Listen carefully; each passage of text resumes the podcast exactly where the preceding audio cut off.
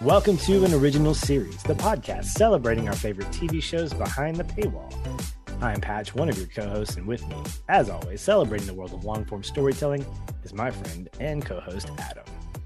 Hey, man. Before we start, I have one thing to show you, which I know our listeners won't Are you going to show me another t shirt? Because this is going to be It's- awesome. it's not is a like t-shirt. week we do this. It's something. this What is that? Oh my gosh. Wait, what is. I can't see. Oh, I see Hawkins Heat in there. Dude, what is that? Is that a. I can't tell what that is. A, a Brenner with Hawkins Van. Is that a pop? It's a um yeah, it's a Dorbz. It's part of the Funko line apparently. Gotcha. But it's like a weird looking version of Dr. Brenner sitting in with like a giant head sticking out of the top of if you can see it. That's it's probably easier to see on the back. Yeah, out oh of my, a oh, uh, I of a- see it now. Oh my yeah, god. out of a Hawkins Power and Light van. We talked That's last awesome. episode about the Yes. uh, unintimidating vans that were were chasing the kids, and here we go. We got with Dr. Brenner himself. Well, all it needs is a scary Dr. Brenner with a giant head. That makes it really intimidating. I know, As if sticking Dr. out Brenner of the top of the van. That's if that's what happened in the show. If there was like, if Brenner had a giant head that size, that those kids would be screaming. Yes. because- This kid would be screaming. I would be, I would be pretty just ecstatic. Like, oh my gosh, yeah. Somebody needs to flip that van and just crush Yeah. his head because that's scary. I actually just bought this. I didn't know it even existed. I was looking at some uh, Stranger Things merch online. I was like, oh my gosh. So I was like, it's Matthew. So I had to get it.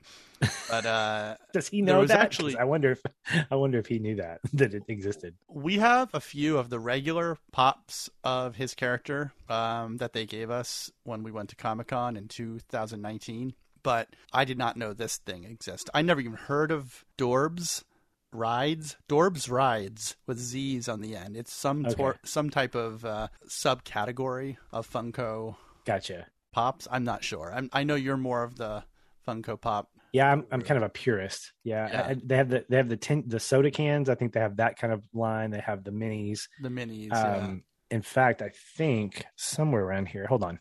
My sister-in-law got me this mini pop from the from the office. This is Darryl Oh, yeah. Philbin from the office. Apparently, it's part of a it. mystery set where you can't buy all of them, and so it's like, well, that's dumb because there's like nine of them or ten of them. No, What kind of uh, collectible is made in such a way that you can't collect them all? Isn't that what we were told as kids? Collect them all, get them all, Yeah. Gotta buy Yeah. them. that translates to make your parents pay money that they don't have to buy Yeah. you things that will eventually not be valuable. So Right, it's find them on eBay. exactly. Anyway, I thought it was uh, kind of fun in light of our recent discussion and uh, of episode seven or chapter seven. So I, I had to pick it up, and uh, yeah, it's kind of fun. Yeah. Well, if you have been with us, you've been enjoying this uh, journey through, I, I would call it season one. I guess we'll unofficially call it season one. But the fact is, I think you said this either on the episode previously or offline that they don't actually refer to these seasons as seasons. It's just, it's Stranger Things, Stranger Things 2, 3, and 4. I got to tell you, Adam, watching this finale or watching this last chapter, it felt like the end of a horror movie in anticipation of its sequel, which I thought was really very much 80s. This, Yeah. This felt a lot like Nightmare on Elm Street, where you have the stinger at the end. And Yeah. you're like, oh my gosh, it's not over. Yeah, I was really, really excited to go through this. Uh, listeners, if you don't know, we decided to, after we finished episode seven, or excuse me, chapter seven, to actually watch chapter eight together and just text each other back and forth as sort of a live reaction. Right after we recorded, yeah. Yeah, yeah. After we recorded chapter seven, I want to do that again for part two and for subsequent parts for this because I think Yeah. it's it's so cool and obviously it creates some really good notes that we're taking to discuss. But it's so I mean it really does capture this kind of watch party finale. I remember getting together with several friends to watch the series finale of Lost, and we were all equally disappointed in how it ended. Maybe two people were like, "I like that ending," and I'm like, "You're insane," because that's not at all what it should have done. That's a different podcast altogether. but yeah, I think we really did capture this. Oh my gosh, it's just incredible. I mean, the the next best thing is just to watch it simultaneously, like in the same room. Right. And right, uh, of course. You know, at some point, maybe we can stream it and just have the speakerphone on or something like that, where it's just Right. like. But anyway, it was cool. It was really really cool. I enjoyed that. Yeah, it was a lot of fun. And there are more and more options for doing that kind of group watch experience. I think Movies Anywhere, that app offers that type of uh, of group viewing feature now. But it's you know it's not nothing's quite perfect. I think Disney Plus is doing it. But what you really need is a way to see each other and hear each other while you're watching at the exact same time. That's sort of I don't know if they've really perf- if anyone's perfected that into a single app experience yet. Yeah, I think there was an app called Rabbit that was open source that was something like that. And it's had like eight different derivatives. My buddy Aaron and I, when we would do something similar when we were watching Friday Night Lights together independently, Right. we would take each season finale and watch it together. And we'd have our cameras on, but our, our sound would be off because we couldn't project Yeah. the audio from the episode and get our talking points. So we just see each other sort of reacting and then text each other in the chat. It was, I mean, that gets us closer. Yeah. And I think that, you know, that's a, yeah, I appreciate that kind of technology. So maybe we'll get there. Yeah, I think it's it's coming. There's there maybe there's an opportunity for someone to really create a mainstream solution that really checks all the boxes that people want for that kind of uh, group viewing, especially when people like us live in different states or different parts of the country. It's it really enhances our ability to do something together while not being physically in the same space. Exactly. So I think we I think we're getting there. We'll, we'll Yeah. I think we'll we'll nail it by the time we get to whatever the next thing is. Yeah. well, before we get into the meat of the episode, I definitely want to talk a little bit about generally speaking, I love the set pieces in this finale. Yeah. Uh, the camera work was just on point.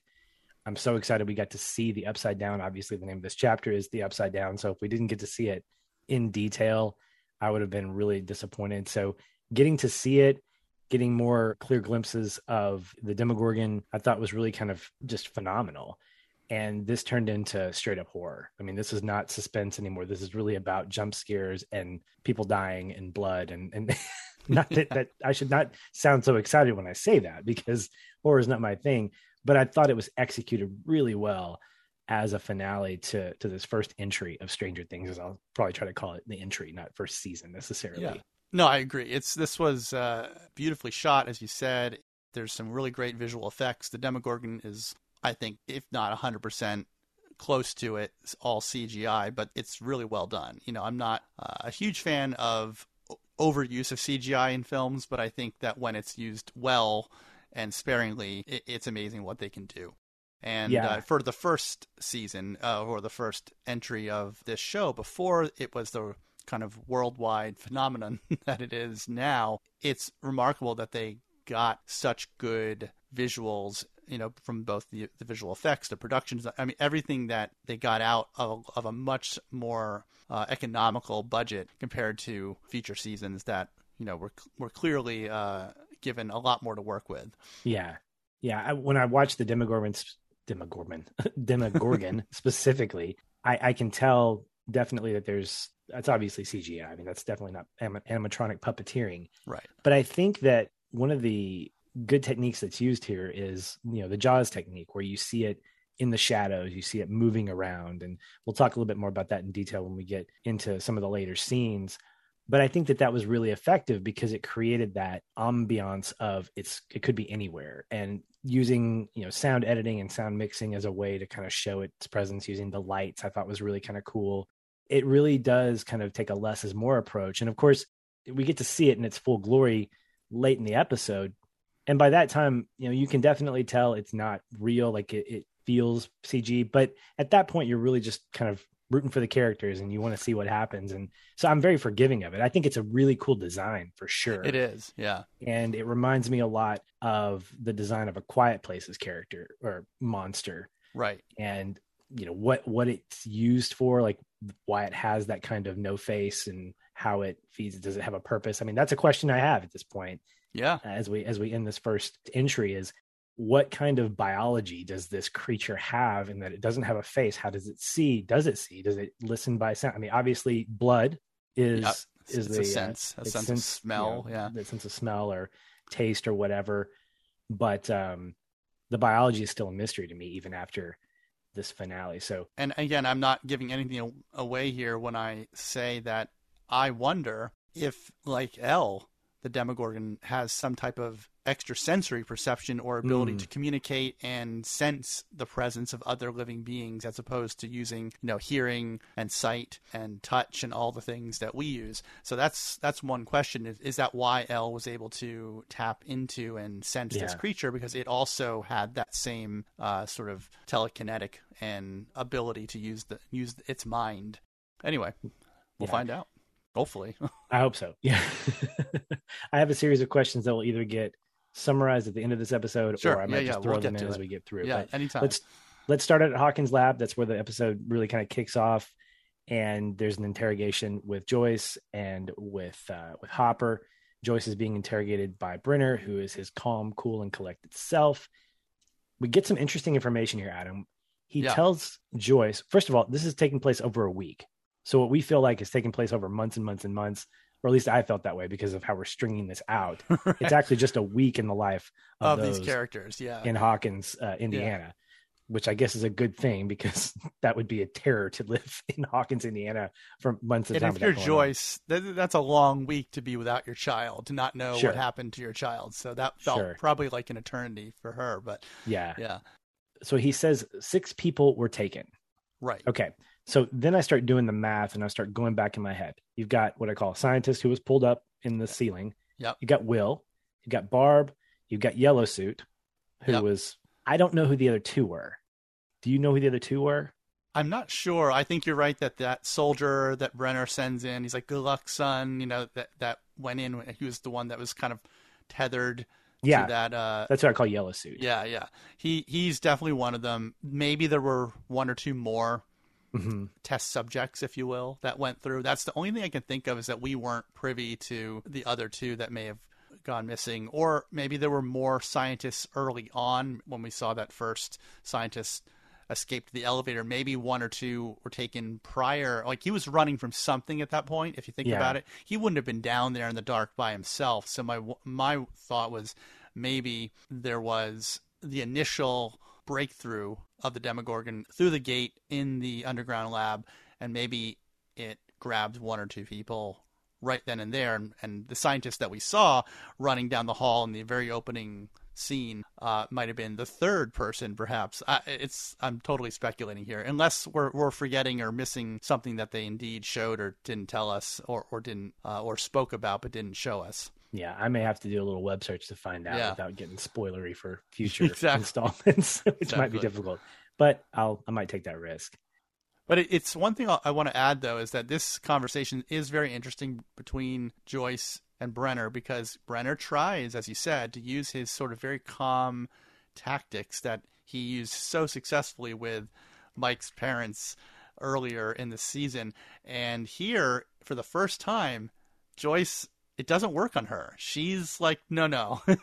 she and you can see in Brenner and Matthew Modine's performance, he is he's upset. He's like, he's this isn't, is what he is. Yeah, yeah, because he's not getting. He's not able to control her the way he's able to control almost everyone else around him that he encounters or has to work with. So this is uh, Joyce is clearly not having any of his manipulation absolutely not and and i love that and it's a culmination of her being scared frustrated angry disappointed. I mean, all these different emotions yeah. that she's gone through this gamut where now we have, I won't call them the like a showdown because I don't think it's between her and Brenner, but it's interesting because their common ground, their common focal point is El. Right. And right. they don't allude to this, but I sort of connected this that look, she's got a connection to El now as a mom, where El has a connection to Brenner as Papa. That's and right. And something interesting happens later on that we'll get into. But I think that there is a little bit of a standoff between the two. And she's like, I need answers. And I'm not doing a darn thing until I get some answers. and that's and- completely like contrasted with Hopper, who is all about getting tased and being sarcastic in this other room. Yeah. And I thought that was just a great dichotomy between these two uh, interrogation scenes where calm, cool, and collected, and then no, we're just going to punish you until you give us what we want. Yeah, totally. And and like you said, Brenner wants El back in the same way that Joyce does. They both want their quote unquote kids back, you know, and so they're kind of butting heads here because they both think the other has information that will help get their child back. And Brenner does see El as his daughter, if you will. But again, we're not 100% sure that this is or isn't Terry Ives' daughter or who the father is. We don't know for sure what that is. But regardless, Brenner does has sort of become a surrogate father to her, and he does care for her, and he does want to get her back. So they actually have more in common in, in one way in this scene than they don't. Then Hopper clearly is just being difficult, as you said, and this is not uncommon with his character either, right? He's yeah. just he's not going to take it. And what's funny is that kind of approach and his resistance, I think, leads to Brenner saying, "Well, I'm going to use my superpower of persuasion on this guy." And he comes in with the the cigarette pack, lets him smoke a little bit. Hopper is very blunt. He said, "Look, I know what you want, so here we go. I'll tell you where the girl is, but leave the kids out of it." And the next moment, we see Joyce coming out of her interrogation room, meeting up with Hopper, and he says, We came to an agreement. You want Will back? This place had nothing to do with it. And I was like, Oh my gosh, what went down in that room?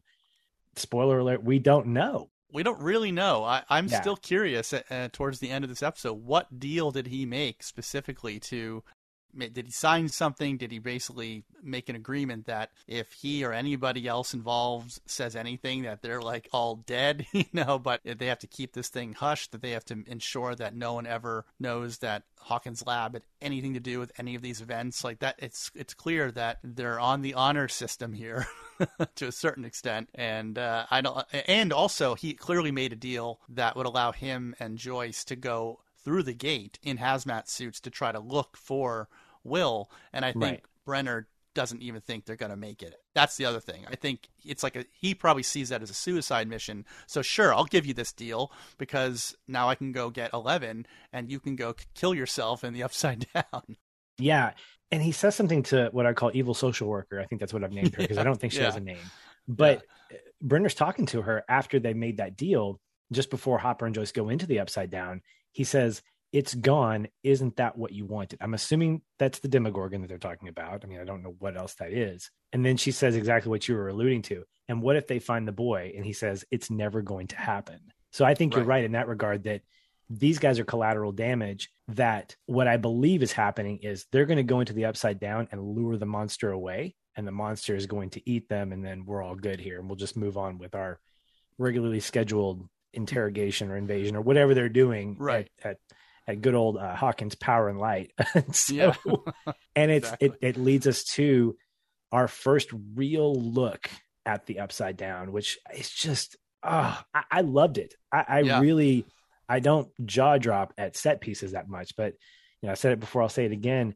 I love the way that we see Hawkins, the way we see the, the the lab and how they're coming out of the of Hawkins lab, and then they go to all these different places, and it's just so cool. The first shot we see, I think it's right after the opening credits, is actually an upside. The camera is upside down, filming Hawkins lab, and it like slowly rotates. Yeah, to see Joyce and Hopper walking towards the camera right side up. It's a really in in one way it's smart because the camera was actually oriented correctly for our world and then it has to reorient itself for Hopper and Joyce now emerging mm-hmm. from the quote unquote upside down. But what yeah. we don't see is and I was curious is when they come through the gate, clearly they're coming through the same gate in the basement or sub basement level of Hawkins lab. Did they have to like walk or climb up through shafts. You know, uh, I mean, how did they get out of there in the yeah. upside down to get into into the first level of of the lab, and then obviously exit the lab? We don't see that part, but we don't see that, and and that's a question that I have: is how the mechanics of the upside down work. I mean, one thing I saw they enter into, I think, the Hawkins Town Square at some point, yes, and we see yeah. trucks covered in that stuff.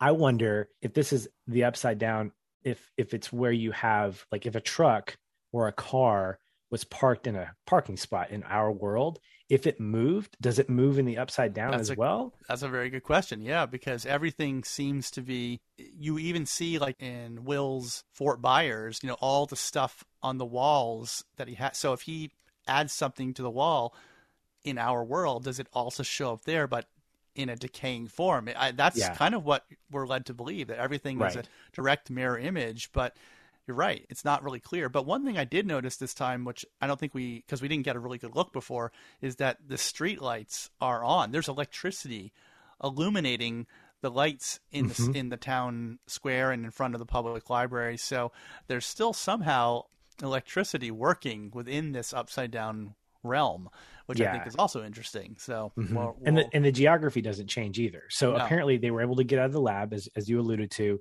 They were able to get to Fort Byers, which is now destroyed because at the end of the penultimate chapter, right. we see the creature, I guess, has found Will, and we we find that out. The Demogorgon has found Will. He's captured him. Uh, we also get that there are echoes in the Upside Down. I don't know if that's just sort of a production effect or if that's kind of how things are used. Like if you go into the Upside Down, if you and I were to walk into it, would we just hear echoes of ourselves? This is also Adam not affected by the Upside Down, but affecting Hopper. We start getting backstory about his daughter. Mhm. And I thought this is fantastic storytelling. The way in which we parallel his daughter not being able to breathe, finding out that she's got, I believe it's cancer. I mean, if Yeah. we're going to associate, you know, a child with no hair, you know, with leukemia or something, respiratory infection of some kind. And as the story progresses, there are things that trigger Hopper that trigger us to see. And I love seeing David Harbour's performance here as not the sheriff, not the not, not the the, guy, tough, not the, not chief- the tough the chief. guy. Yeah, Yeah. He, that he he was a father, a loving father with a daughter, and and just seeing how broken he was, like in that in that stairwell in the hospital and that Oh, gosh, flashback. Uh, this is just heartbreaking for me. I have a little girl, so I can't even imagine what he was going through as a as a father, and and it's it really just. I think when we were watching this simultaneously, we both were just like, oh, this. These scenes, like the rest of it's just like exciting and fun, and then you're like, "Oh God, this is really intense." Stop taking us Making- back there, Hopper. yeah, Stop making me feel bad. there. Yeah. Yeah, we also get a little glimpse of a little aliens uh Yes. moment where I, I I I'm assuming we see an egg. They they walk by and there's an egg. So now we're starting to get a little bit more of like, okay, I did predict that there are more than one monster. Maybe Right. there are. Maybe we again. the, the episode does not answer the question, or the, even this first entry does not a- answer the question for me. no, Are there currently, or will there ever be more than one? I'm assuming the latter is yes. The former, we don't know because we don't see simultaneous demogorgons at these different places that we're visiting throughout the episode. So, episode's end, that answer is an I don't know for me. yeah, no, totally. And yes, you, we saw Hopper investigating what looked to be like an egg, just like we see in Alien in the first 1979 Alien. We also see uh, a sort of hive sort of place without any kind of other, as you said, no other demogorgons or creatures, but Mhm. some kind of, you know, whether it's a hive or whether it's like a like a spider's web that where spider takes back its prey back. That's where they find Will ultimately, sort of yeah. Strung up against you know the wall with other bodies in there too and maybe those are the other bodies that were part of those six bodies that brenner mentioned i'm not sure I think, I mean, I think you're right. I think that that incubation place is where all the other bodies were stored. But again, with the lighting the way it was, I didn't see Nancy. I didn't recognize the other. I think we only saw one other body before we saw Will with that. Oh gosh, I mean, I almost choked because I was like, I, I, I'm, I'm like, I can't breathe because. and of i think that, thing- was some type of living entity too so maybe that's a different Mhm. type of life form that exists in that world i don't you know th- again these are all up for debate but yeah hopper like pulls this this tendril i don't know what you want to call it this out of his throat and uh it's yeah it's just pretty disgusting so real quick I, I couldn't really tell uh from from either viewing the building that they go into that pans up before they go Yeah. into the incubation room what building is that in the upside so down that was the public library where Hopper goes and Okay. looks at the microfiche. That's where uh, apparently the Demogorgon has decided to kind of make its cave or nest or whatever. I don't know what you want to call it, but that's where it took at least two bodies, including Will. And again, unless there's something else that we haven't seen yet in this world, but I believe it's. I think we're led to believe that it's it's the same creature. It's the Demogorgon that it's running Yeah. around. It's doing lots of stuff. It's grabbing people. It's bringing them back here, and and finally Joyce and Hopper have discovered its its lair, if you will. Right, that's Yeah. its place that it goes back to and and eats and naps and Wouldn't it be funny if it was a hospital in the Yeah. upside down where like, yeah, it's like you have ventilation and things like that? exactly. A clever Demogorgon. I'm gonna camp out in the uh, in the uh, hospital here with. I mean, it seems pretty intelligent, but you know, and all, very hard to kill. We'll get into that more later, but man, this thing can take a beating. It is a tough cookie for sure, and uh, we find out as we as we move back towards the the school. But as we finish off with with Hopper and Joyce, as you mentioned, they find Will. Um, he pulls that that thing out of his mouth, and then I think it's really interesting watching Hopper tell Joyce how to do CPR. In, in other shows where this is done, it seems like the people that do it or are in the position of having to do it, they already know how. This is the first time that I've seen in a series or in a movie where someone is directing someone else to do that. I thought that was kind of interesting. It's just a little little tidbit Yeah, that kind of stuck out in my head. Yeah, But it makes sense because she doesn't know. And she's a highly emotional and probably never had to do it before. Where Hopper, as a police chief, would be trained as a first responder to do these types of things for emergency situations. So it kind of probably Yeah. comes second nature to him.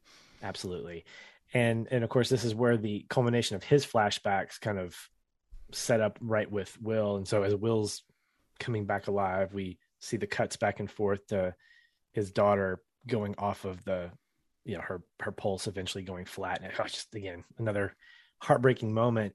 And the music here, here is really interesting adam because it's lyrics. I mean it's it's singing. Mhm. it's not 80s synth. It's very much a, just a specific kind of music for this moment that i think is very fitting. I, I need to go back and listen to the lyrics or at least find out what they are but i'm sure that they have some kind of meaning to what's happening here. But it felt very appropriate tonally to shift from a dramatic 80s synth kind of rock to this somber yet exciting and resolute finish to Yeah. to their little subplot here. I thought it was really good.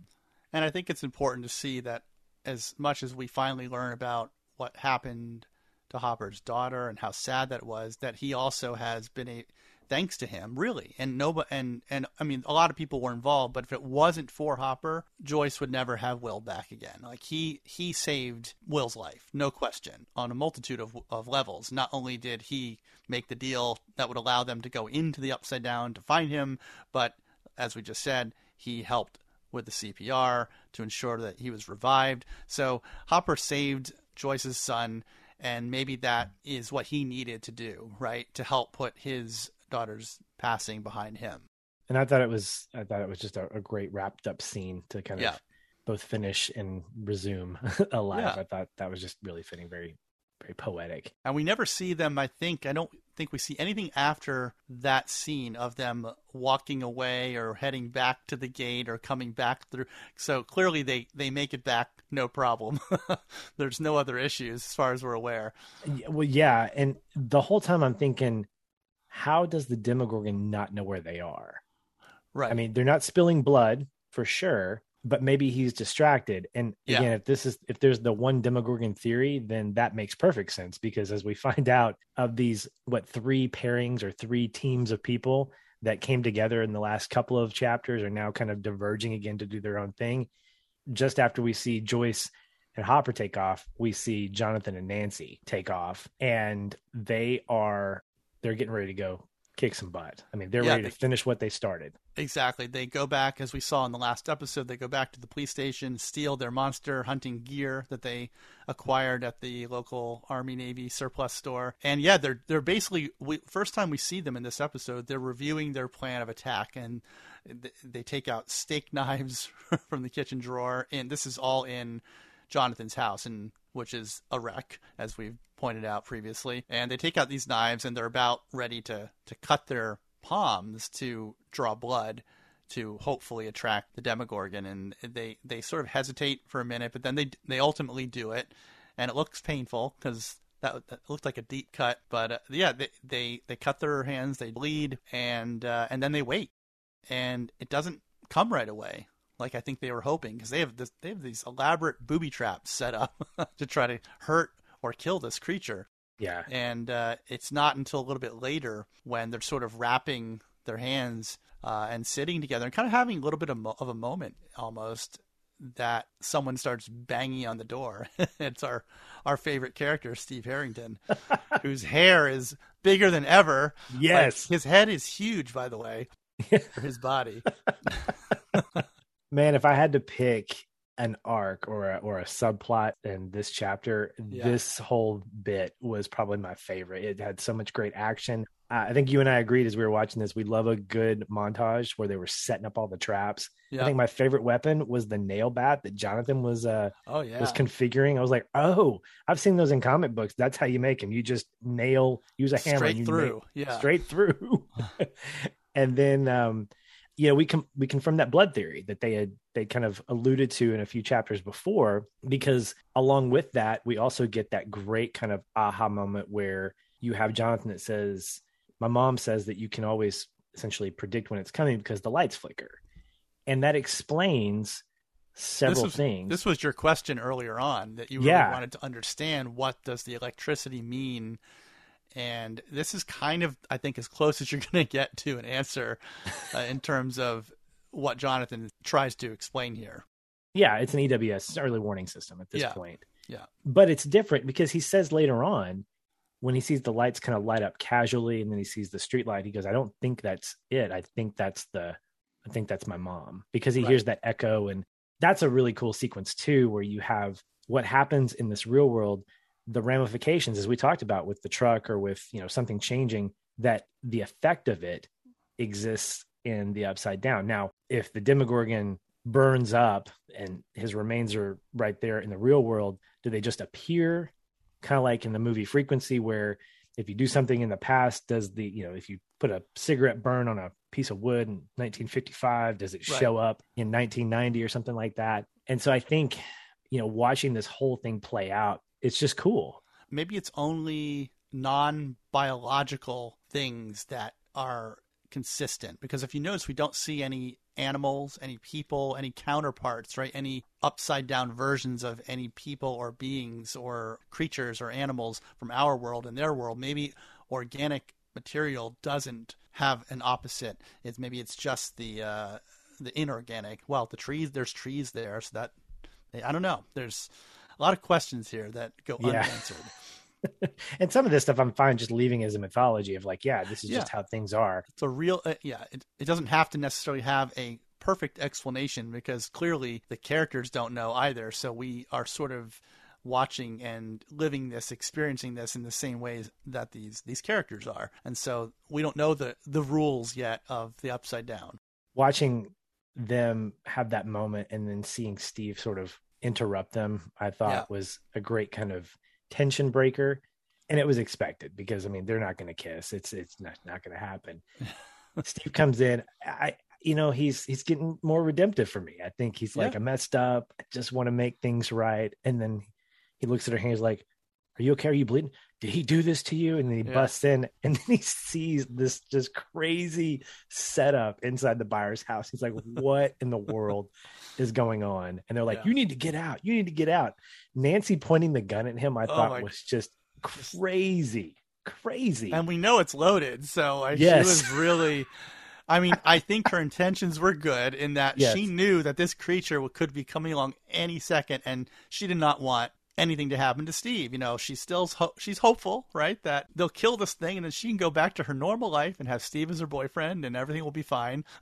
but, but uh, so she, I think, was just trying to scare the piss out of him and get him out of there. she but did un- probably. unfortunately, as this is happening, as all this drama is unfolding, the lights start to flicker frantically. And I think that's one thing. I think when the lights flicker more violently, that sort of implies danger or the Demogorgon. And when they kind of light up more casually, that might be the sign of something friendly or something from our world Mhm. that's in the upside down. That's kind of what I took away from that. But but yeah, Yeah. the, the lights flicker frantically, and this thing just bursts through the ceiling this time, which ha- we have not seen yet. It's always come through walls, and this time it comes uh, just crashing through. Yeah, it ain't knocking on doors, man. No. It's not like it's not gonna be nice like Steve. He's not gonna just it's gonna come And right in. Steve's reaction is the be- better than anything else. He's his Yes. just his what is going on? You know, he's out of he d- cannot figure out what's happening, and and and just remember he he's all beat up still. His whole side of his face is Right. bloodied and bruised, and so he's he's he's not having a good couple days. He's not, and I think the best lines from Steve are lines that he just repeats over and over again. So when the monster comes in, he's like, "Oh my god, oh my god, oh my god, oh my god, oh my Yeah. god," and then they're shooting guns. And So it's like just going crazy. Nancy's shooting something, and then it goes away. Like they end up back in, I think Jonathan's room. Yeah, they run back, and I'm surprised that Steve saw the bear trap in the middle of the hallway and jumps over it. Like, I mean, I was That's thinking, some good what- intuition. I mean, yeah, he, he at least he was looking down in the middle of this, seeing this crazy creature to to notice that there's something on the ground I do not want to step in because he could have been a casualty of their own booby trap there. But yeah, they all kind of I think go into Jonathan's room and sort of wait, and then the noises sort of dissipate. So he Yeah. it clearly has the ability at its at will to kind of come and go from mm-hmm. our dimension and and reappear where it wishes to. Well, and I, I think because it knows it didn't get its prey, that's why it comes back. So I don't think it's compelled by blood. I think it smells the blood and says, okay, there's somebody here. Right. So I'm coming. And now that I see that there's like crazy people, I'm gonna I'm gonna step back for a minute. I'm gonna it kind of get my bearings. Yeah, it Yeah, kind of decided like, Right. all right, these guys have a ha, are trying to hurt me. They know I'm coming, so I need to to rethink my strategy here.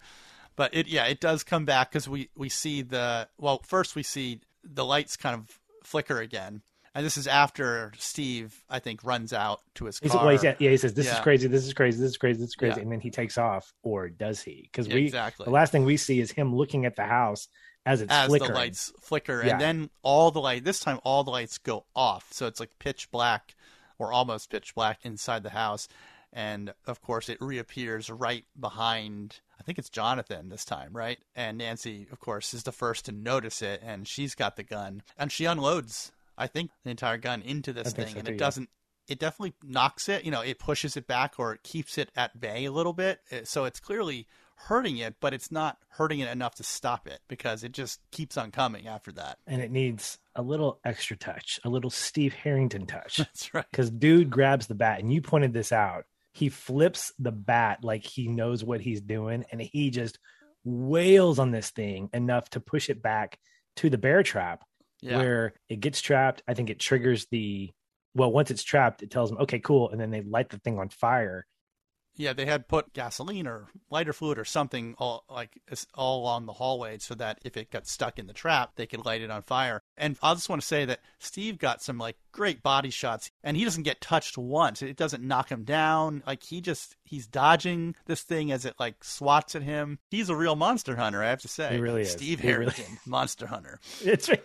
this is a new side series that we yeah, need to see we need, to, totally. we need to the duffer brothers need to do something in this universe with steve Yeah. harrington as a monster But hunter what I was going to say is when they light it on fire after its its foot is trapped in the in the bear trap, it looked to me as if it had some type of force field or sh- some kind of energy shield that protected it from the fire. It was making a, a sound like it was in pain, but it almost if you pause it at the right frame, it almost looks like it has like an energy field around its body that I thought was really interesting because it clearly has a lot of defensive features to it. And then, of course, it, as the fire goes out, they see that it's gone, and Yeah. it, it, it, it had left our realm again. But there is some like organic. I don't know if it's part of its foot that it left behind that like they couldn't take with it, but there's some Mhm. kind of organic charred goo on the on the trap. So but but it's not in the upside down when Joyce and Hopper go by. They just see a burn stain. That's, That's the right. thing is it's just again the words that kept coming out of my mouth or in my head. I was like, or maybe not, or maybe, or Right. did he, or did it? And because there are several moments in this episode, Adam, that I just I'm left like, but maybe not. Right, Like Steve right. Harrington leaves the house.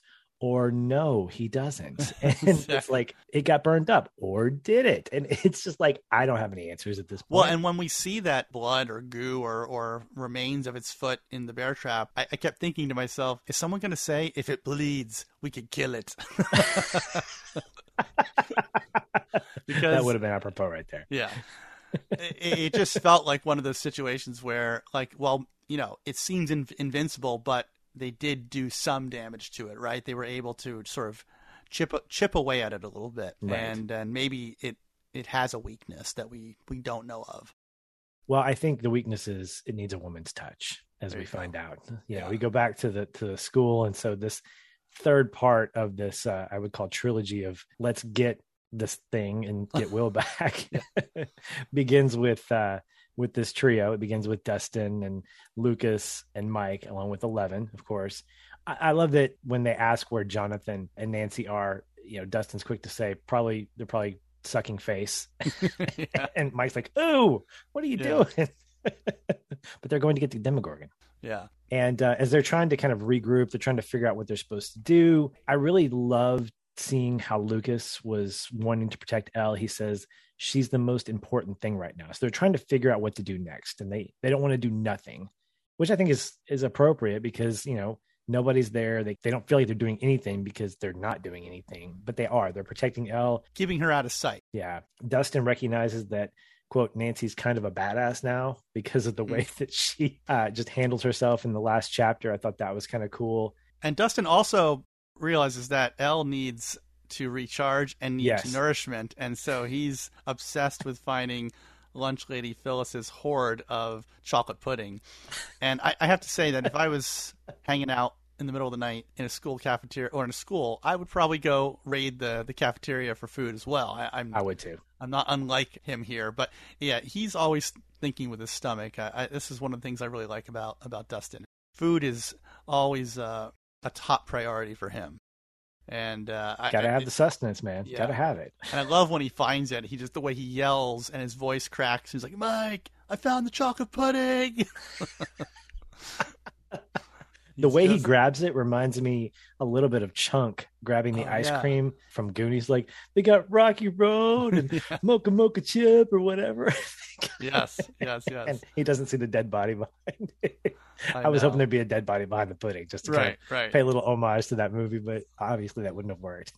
yeah, yeah. No, it was a great scene, and it leads into another really uh, fun conversation between Mike and El, where they talk about him inviting her essentially to live with his family, and that they would give her a room and essentially like adopt her into their family. But there's this confusion by her, like, "Well, what would I be your brother?" And he's like, "No, no, no, not a, no, not like that." Yeah, he's It- trying to do this. He's trying to do this dance of yeah, of telling her he likes her, but also telling her he cares about her, and it's really cool. He he says, um, "You're almost done eating junk food," and he comments on all the great food that his mom makes. Which, by the way, she makes some killer desserts, as we find out at the end of the episode. She's like queen of the holiday desserts. I want to hang out with her. If I like Jello molds, I'm sure she'd make an amazing one, as we saw previously. But he says, "My point is, they'll take care of you." yeah, and I think that's what he he's got this kind of duality of like they'll take care of you, but I also kind of like you, and he does that whole thing with the snowball and yeah. how then they they have that kind of almost kiss again. Yep. And it's just so awkward and cute. And of course, they're interrupted by the government. Yeah, and they just can't get a break. You know, every really time can't, they uh, almost, you know, Mike just wants a, a little kiss from Eleven, but he can't get it. I mean, you know, if you had a girlfriend that could do what she does, you'd probably be like, "Yeah, I, I want to make sure we can secure this relationship. yeah, lock it down. Lock it down. We're Uh, exclusive. You're not hanging out with any other boys, and if you But- do, just kill them." there was one other funny just throwaway line where when she, when Mike's talking about how his mom is a pretty good cook and can make her whatever she wants, and she she's just like Eggos, and she's like, yeah, yeah, Eggos, Yeah, but real food too. I'm like, oh man, Eggos is not going to be happy uh, with that. That it's not real food. There's a little dig there. Yeah. Oh, but yeah. of course, the government arrives and ruins everything like they always do. But I get a redemptive moment here for myself. Uh, you get this great shot of them running through the halls. You've got evil social worker lady being flanked by two guys with guns, I believe, and there's one guy behind uh, the the crew here. And then you see El leaned forward. I don't know if she uses her hands, but she leans forward, and clearly she's kind of got them locked. Their eyes start bleeding. Oh my Mhm. gosh! And while we don't see it, we know that all four of these people are dead. And so, death to evil social worker lady. No more killing people for you. Okay, Yeah, you're done. yeah. And so I was like, yes, let's like, do it. two either MPs or agents. Like there's a combination here of sort of men in black agents who just wear suits and the actual MP, like military police officers who are working with them. And I think there's two behind El that drop as well, two or three, and two behind evil social worker lady, as we call her. But yeah, she takes them all out in one one fell swoop, and they all drop to the ground. It's sad because she is killing people. So that's kind of like, uh, you know, but also, what what have they done to her, right? You know, what what what kind of life is this for her? Yeah, so she clearly wants to escape that life. This whole sequence, Adam, was really kind of compelling to see for her as kind of a a little growth for her as a character because Brenner shows up. You know, she's kind of taken herself out. Like all that work to kill these four individuals has basically taken all the energy out of her, and, and right. she's unconscious. And they're, you know, the, of course the the trio is they're they're concerned about her. Brenner shows up and tries to take her. He looks at her, he wakes her up, and she goes, "Papa." And it's it's yeah. it's almost a tender moment. Yeah. And he says, "You're gonna," and I say almost because he says, "You're sick, and I'm going to make this all better, so that no one else gets hurt." And she resists. She said, I think she says "bad man" or something like that, and she says Mike after that. Yeah. And so clearly she's starting to see a shift of like, who are the bad people? Now, whether or not right. she has like this moral conscience of killing people, obviously she doesn't at this point. So, and we can forgive her for that because she's still kind of new to this world. I mean, right, she has right. a very limited language. The way she communicates is very simplistic. And then the scene finishes with I think Brenner either drops her because he is attacked by the Demogorgon who shows up they're interrupted by the fact that it starts breaking through the wall at the end of this of the hall that they're in. Yeah, and I think it like breaks through like the school mascot or something, you know, uh, on the wall, and it kind of crashes through. And of course, agents are firing at it furiously.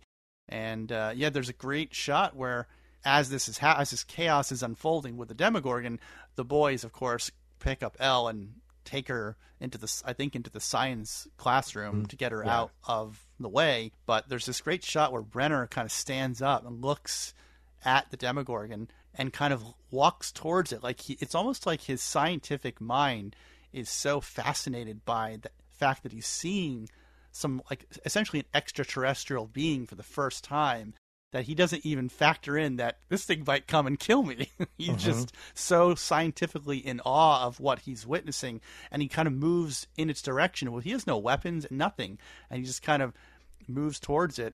And of course, it kind of pounces on him, but then that's all we see. Like it, it's yeah. a, it's at a low angle. The camera's at a low angle because we don't see if it if it just kind of knocks him down. Does it bite his head off? Like we really don't see what happens after that because it cuts right. now to the kids in the science room mm-hmm. and they're trying to help you know help El wake her up and revive her yeah. as we hear machine gun fire outside. This is not a school I would ever want to go back to. By the way, no, after no, this incident, that's, that's a no. Yeah. if I if I was aware of what happened, I'd yeah. be like, no, not attending this middle school. this is this is a trauma middle school right here. Yeah, exactly. the Demogorgon is now the mascot. You yeah. don't want to mess with him. so, and uh, as you mentioned, you know they're in that classroom. Mike is trying to wake her up and he says this great line you can eat as many eggos as you want and we can go to the snowball i thought yeah. gosh yeah. mike's got great lines of, of just real tender uh, he and he adores her I, yeah. and i think adoration is probably the best way to describe his relationship with her we know why i mean he's had this connection with her it's it's this trauma that they're mm-hmm. they're both kind of connected to then the demogorgon plows through the wall and they're freaked out. Adam, I don't know if I could ever deal with this stuff like they are. I mean, I, I try to put myself in the shoes of these 12 year olds and I'm like, I would, I would just let it get me because I, I wouldn't know what to do. you would just freeze. And I mean, kind of what happens to Brenner. He's just like yeah. frozen in awe and disbelief that he doesn't even attempt to run or save himself, right? He just kind of, like I said, leans into it. And I don't know, maybe that's a good thing. Maybe running from it is the worst thing you can do. Maybe it doesn't if it doesn't see you as a threat, it doesn't kill you. I don't know, right? So yeah. there's all kinds of weird things going on here, but these kids are, are as you said, they're quite resilient and they whip out their their wrist rocket and all the rocks that they collected earlier in the season and they think that somehow those little pebbles are going to hurt this thing despite the machine gun fire that has not seemed to slow it down one one iota. Yeah, I thought there was magic in that third one because the Yeah. camera slows down, the rocket goes in, and then all of a sudden the Demogorgon flies back. But what we realize is that that woman's touch is what Yeah. did it. El has ar- arisen and she uh, has used her power one more time to kind of pin it up against the chalkboard at the end of the classroom. And it's a yeah, it's an intense scene because she is like her eyes are ble- like all bloodshot. She's bleeding. Like she's she's in bad shape here, but she clearly is done with this thing. and I think she even says like no more. I think that's her her last line. That's a great line. Yeah. no more. Yeah.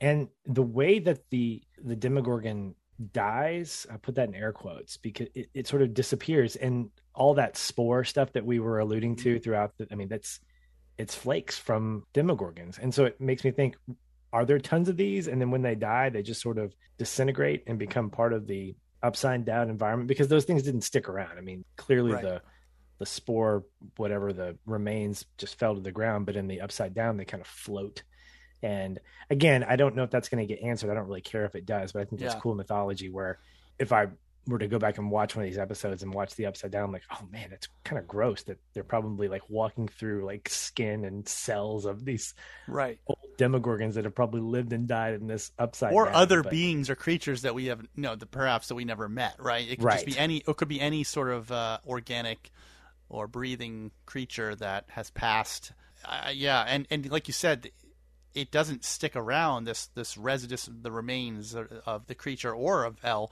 so I'm led to believe I believe at least that they somehow were sort of transferred back to the upside down I think so too. Yeah, and that's the thing is we don't know. I mean, right we we get a hint that she's still alive, Right. We that's the last we see of the Demogorgon. So or You her know, the- yeah the first pass observation is okay, she's killed the Demogorgon, but maybe not. And I, I think it just adds to my questions. But um, but at least in this episode, that's the last that we see. It doesn't make another appearance, um, at least not in that form. right And so uh, the episode then kind of finishes off, moves us to the hospital. This is where Will wakes up. I love that Jonathan makes him a new mixtape. I was trying to figure out what's in the box. I saw a Sony logo and I was like, is that a Walkman? Probably at this point in time, it would have yeah, it would have been a Walkman or yeah, maybe Wasn't a Discman, obviously, because there were no No. CDs back then. But No, no. yeah, I think it's maybe a cool little, maybe it's a waterproof Walkman or something like that. But Yeah. then, um, you know, we we pan to everyone in the waiting room, and I think like everyone that we've met in this series, uh, Yeah. all the main characters in the in the waiting room. You know, Steve's there, Hopper's there. They're all waiting for Will to wake up. And I love that Mike's father is once again sleeping. Sure, He's why not? always because sleeping. always sleeping, not in his La-Z-Boy this time, but just still sleeping. in the waiting room.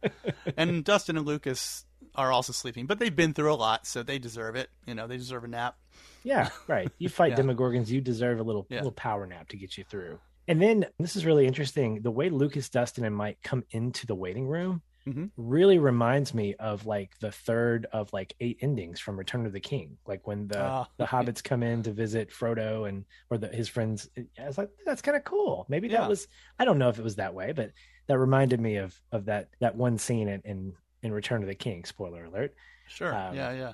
And then Will coughs, I know. and there's this yeah. again. This is Is he we've talked about Yeah. this. There's this pause with the camera, and I'm like, okay, that's weird. Didn't seem like a casual cough. And yeah, we find out that that wasn't something that was insignificant. But Yeah. before we get there, we're outside. Hopper gets into a K car because that's Yeah. again we know that's what government people drive is K cars. And I love that the agent politely opens the door for him. He gets he gets out of the car, opens the door, lets him. You know, at least they're Yeah. polite. At least they're you know being nice. Well, whatever deal that was, apparently that includes you're going to be nice to me. Dang it. Yeah, yeah, exactly. what do you think though? What do you think he's doing here at this point? What is based on what you've seen? I, I would say that he's definitely keeping Hawkins' lab a secret. I think everything that he knows, he's been told, you will not report this to anyone. I'd like to think that he made a deal with them that, as we find out, uh, we'll just skip ahead a little bit. It's a month later and it's Christmas. So this officially becomes a Christmas show uh, because there's one scene that takes place at Christmas, right? And I think we both agreed to that. But he's packing up this food at this uh, company Christmas party at the police station, and we think he's taking leftovers for himself. Killer Tupperware. I remember that Tupperware Loved it. And we find out that he goes into the woods. I think it's where the bike was left, where or where Barb's car that that same I think it was I think it was Mirkwood. The Yeah. Mirkwood, yeah. And there's a box that he puts food in and eggos and we know that obviously that's he knows where El is. So I think the deal that was made is that part of it is that he gets to protect her, that they don't get to do anything to her, and that he agrees not to say anything about the project or what's going on, and essentially kind of keeps the power and light folks uh, doing their thing. Now that's that's a poor man's prediction, so I don't know. But- yeah, I, I think you're right. I think the only thing I would say that I, maybe he had to agree to in addition is that he would essentially be their eyes and ears if he sees or hears or discovers anything, whether it be about Will that leads them to think that something else is happening again or there's any, you know, that he has to report, right? That he has to keep them informed and that would make perfect sense you know they they wouldn't know necessarily if they're all working in the lab right if they're they're not going to know what's happening within the town right they're not going to know what's Yeah. what all the survivors of this incident are who they're talking to what if if any of them wants to you know if the kids want to tell their science teacher what happened right hopper's the one person that could kind of keep everybody in line because Right. he he knows the gravity of what would happen if someone doesn't keep Yeah. quiet so yeah. that's well, he doesn't. He doesn't. He doesn't have one of those Men in Black flashy things that can make No. people forget No, stuff. he so he doesn't. has So- to. He has to be more creative with that. exactly. If that's what his job is. So Yeah. Hopefully, we'll find out more about that in the in the second part. That flash forward or that push forward puts us really where we were to start the season or start the this entry in uh, Mike's basement. They're playing D and D. Ah, It's such a great scene. I I love Yeah. how everybody's into it, and Yeah. of course, it's probably inspired by their adventures, and it's just a great kind of snapshot of them feeling like they're kids again. You know, they're not out Yeah. monster hunting; they're all four around, and it finishes off with this. you know, Jonathan comes downstairs and says.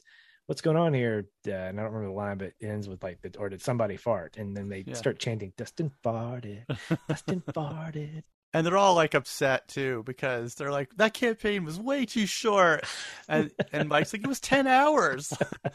And as someone who plays i can say that they always feel too short. Like you never want them to end whenever Yeah. they do because it's just so much fun when you're in it. And it's all about the journey not about the ending which i think unlike maybe video game playing where it's all about beating the game d&d is a lot more about just having the experience of the adventure and that's what makes it so exciting and fun and that you're solving problems together that you're go- that you're going through this as a as what they call a party. And that is what you don't want to end right? Whenever if it's over then it's over and you have to start a new quest or a new campaign as they call them.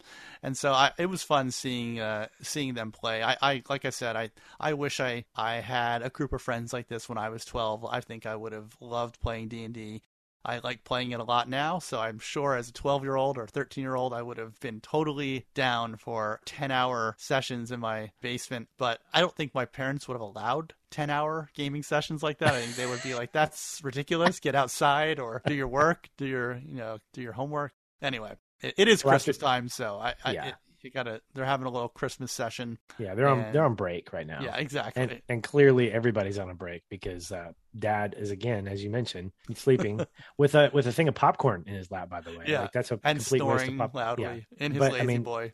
yeah, that La-Z-Boy does miraculous things for people, but for this guy, I think he could just sleep anywhere if he needed to. Obviously, we know He's just, uh, what did you call him earlier in uh, oh something like uh, I I can't remember. Idiot Dad. That's what Idiot. I call him. he really is. He's just like a Oblivious. useless. Like Yeah. yeah. he earns money for his family, but that's like his only sort of qual, you know, uh, redeeming quality. He doesn't, his superpower. and he eats food and sleeps, and that's about it. Yeah. so that may be all we get. um, we also get resolution, Adam, with um, with Jonathan and Nancy, Yeah, and what what I think was pretty fitting. I mean, Nancy's with with Steve. You know, she she's in love with you know Steve's her boyfriend, Yeah. according to to her now. it's as well official now. It- It's official now. in the in the month that's passed since their encounter with death, they have clearly decided to to uh, make it official, and, and and also clearly they've made it official in a very public way that they are hanging out together on the couch in Nancy's living room with her father sitting across while sleeping Yeah. and mom Yeah. cooking in the kitchen. So clearly they're okay with him with Steve dating their daughter. They just uh, maybe they want to make sure they can monitor Yeah. their activities together. Yeah, I, I'm okay with Steve dating Nancy. I'm not okay with Steve's terrible sweater that he's wearing in that scene. But uh, I Hey, it was digress. 1983. Yeah, Yeah. his hair makes up for it. It's okay. uh, Nancy gives Jonathan a, a new camera, which I Yep. thought was kind of interesting. That that's not cheap. Okay, that's No, not like a especially back then. Yeah. yeah. That's uh, that was really that was really interesting. And then she gives him the quote "just friends" kiss on the cheek. Yeah, little uh, which which is fine. I think you know it. I'd like to believe that there's probably going to be some tension between the three of them. I think we're probably going to get there, which is which is totally cool. But I like the way that this resolved. I do have one thought about this scene.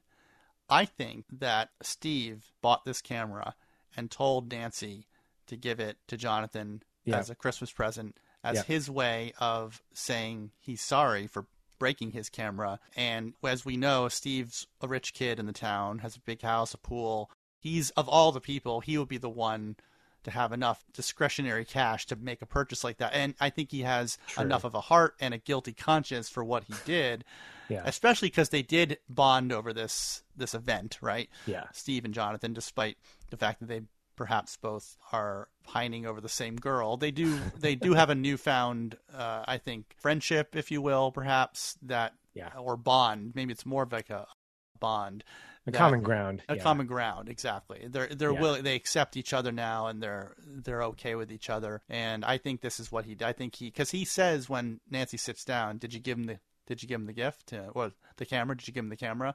And Nancy's like, "Yeah, I, I did." So I think that's what happened. It's just my own interpretation of the of the events, but uh, I- yeah, I just don't see Nancy. Maybe I mean it's possible she chipped in, maybe, but I think a dollar maybe. yeah, I, I, I think I think Steve did it. I think Yeah. he, he felt guilty and wanted to make things right. And I think that's part of what makes us come around again to him is that we we like him now because he d- he does do the ultimately does do the right thing even when he does bad things whether it's cleaning the the marquee at the theater after he spray painted it he he always seems to come around and and sort of make up for his his bad deeds Yeah. Still hoping his goons get eaten or something. And later. Yeah, we never see them again after after Steve told them off in the parking lot of the Yeah. the Quickie Mart or whatever it was, the Fair Mart or The fair mart. That's what it was. Yeah. Yeah. The unfair yeah, we, mart. never, we don't know what happened to them. Maybe they're maybe they're the two that went missing that Brenner was. oh, I wish. I wish that was the case. But no. yeah, So the episode ends with um, probably one of my most, not my favorite scene, but very, Yeah. very much a the end to a horror movie leading to a sequel. We're at Christmas dinner. Adam, the house looks like it was never touched. Like this house Yeah. was destroyed. Like you, you set a Demogorgon on fire. You're yeah, beating it to death with a bat. Things are going crazy. You've already punched a hole in the front of the house. You've got Christmas lights strung everywhere. A month later, I have a theory here as well. Again, this is not based on anything other than just me thinking this through. Maybe part of the deal with Hopper and the government agents was that they have to cover up any evidence of what have what occurred, which would include repairing the middle school and repairing the Byers' residence to make it appear as though nothing ever happened, right? Hey, they can make fake children and that look like life make children. they can make fake children and put them in the reservoir. So sure, they can patch a few holes and clean up a house and yeah. So anyway, that's my theory is that they Okay. that only the you know the, the money and the speed of the uh, Department of Energy could fix the Byers' household so quickly and so completely as though nothing ever happened because it didn't according to yeah, officially nothing True. ever happened. yeah. My theory is one that's standing on a, a thin sheet of glass, but um, and it's inspired by what we see in this scene where Will gets up. He doesn't cough. This is really interesting. Will gets up casually, goes to the bathroom, and looks in the mirror, and then he coughs, and up comes that slug-like thing, which is absolutely disgusting. And it like goes down the drain, which is the other. like, where's that thing going? Yeah, and that can't be good. and and I'm asking myself a handful of questions at this point. First of all, Will's reaction is so nonchalant. I know. I would be like, Mom. Yeah, except when we get to the moment of the upside down where he we get a glimpse of the upside down and then it flashes back and he's like, "Whoa, what just happened?" And then he just comes back casually to the table. And so now my questions start to roll. And so I'll I'll just kind of throw these out there. We're not I'm not going to ask you to answer them obviously, but these are the questions I have going into the second installment. First of all, where's El? Because she's obviously alive. She's getting Eggos delivered to her. Do the government people know that she's alive? Is Brenner alive? Because we don't see him anywhere after that, but we don't see him dead. And this whole thing with Will is he possessed? Is he an incubator for future Demogorgons? Is are they still in the upside down? I'm thinking, and, and this is where my my my thin glass theory comes from. I feel like they might be in the upside down. It's just covered or masked, and that's why the house looks so amazing. Ah, because okay. nothing gets destroyed. Maybe and things get moved around, but nothing really gets destroyed. Interesting. I, again, I don't think that's the case at all, but it could be kind of cool theory. So that's kind of where I finished, and I'm I like, like. I guess, I guess what we're doing is, um, as we tend to do at the end of each season of the shows that we're watching, do we continue? And I say, heck yeah, we're going to continue, and we're probably going to continue sooner rather than later. So you yes. might see this, Yes. you know, less than a year out from when you're, you know, when we're releasing this season, because I'm I'm ready to just jump right into season two, or excuse me, entry number two, the sequel, what we're calling Stranger Things Yeah. two, The second installment. second installment. there was one at that Christmas dinner with the Byers. There was one moment where it's a really nice scene. It, as you said, it's very. It feels like a real Christmas themed show at this point. Just really festive, music playing, making dinner, uh, which it looks like Joyce is not very good at cooking. She made really runny, Runny potatoes, yeah, Yeah. that's that's a no deal. and they Uh, looked like watery almost. yeah, don't do Yeah. that. That don't ruin potatoes. That's not a- Jonathan's, you know, snapping some shots with his new camera, and Will sort of trying to guess what his presents are under the tree, and he's like, "It's definitely an Atari." And Joyce, I love Joyce's response, "And a whaty?" I just thought, I don't know why it. it and his uh, logic is so cool. He's like, yeah, because I felt uh, I felt Lucas's and it was the same weight and everything. Yeah, and that's what kids do. They really Yeah. do. They're very uh, kids know what they're taught because they'll go to the stores, they'll look at the shape of the box, the size, the the weight of the box, and and if they really want something, especially if it's something like an Atari, which would be a game changer in 1983. I mean, uh, this is the time when you you were pumping rolls of quarters into your local arcade, and uh, and I will I will give you one minor spoiler: an arcade plays an important role in the future of this series. Heck yeah, I'm all about that. That's a Yeah. good spoiler to look forward to Yeah. right there. it doesn't really spoil anything plot wise, but it's just a setting. I'll say that. Uh, but yeah, it's a really fun Christmas themed scene where everything is, Mm-hmm. appears to be better and everyone's happy. Everyone's getting back to their lives. And then, of course, everything you just described happens with poor Will. Like he just can't get a break. I mean, this poor kid. And uh, but I love this last shot where just slowly it's from the outside of their house, looking in through the window at them eating their dinner and having a conversation, and just kind of slowly pans out or back and like you see less and less and hear you hear less and less as well. And then suddenly it just cuts to black and you see the stranger things logo just like smash onto the screen and you hear the theme music playing. And like you i think you said this in the very beginning like that's just more of how a movie would end or especially like a horror film. It just ends with like very specific like you just saw stranger things. And it's here's here are the credits right? And i just i think it adds such gravitas to this sort of mini series if you will. It feels to me more like a mini series like it's a self-contained eight episode adventure that these kids just went on but it leaves a few loose threads right? Things that it, it could totally have ended here and it would have been a phenomenal single season or single mini series of a show and it could just live on as its own thing. But it also like a lot of films do these days it leaves you with those little easter eggs or loose threads or, or what, we, what we call in movies stingers you know with the little Yeah, things that uh, could lead to something else if it Yeah. does well enough yeah. I, I, one of the thoughts I had because you know obviously you you are current with where we are right now, and again Yeah. grateful that you're not spoiling this for me. This is just fun stuff. But one thing I thought was that as we were getting close to the end of the first installment, I started thinking maybe Stranger Things. The title itself indicates that each season is sort of going to be not a continuation of its previous installment, that it'll kind of start over with, like, okay, now we've got a new threat and you've got these characters that you've introduced. I don't know if that's what we're going to get. I feel like we're gonna probably continue with the upside down, with a Demogorgon, with maybe a new creature.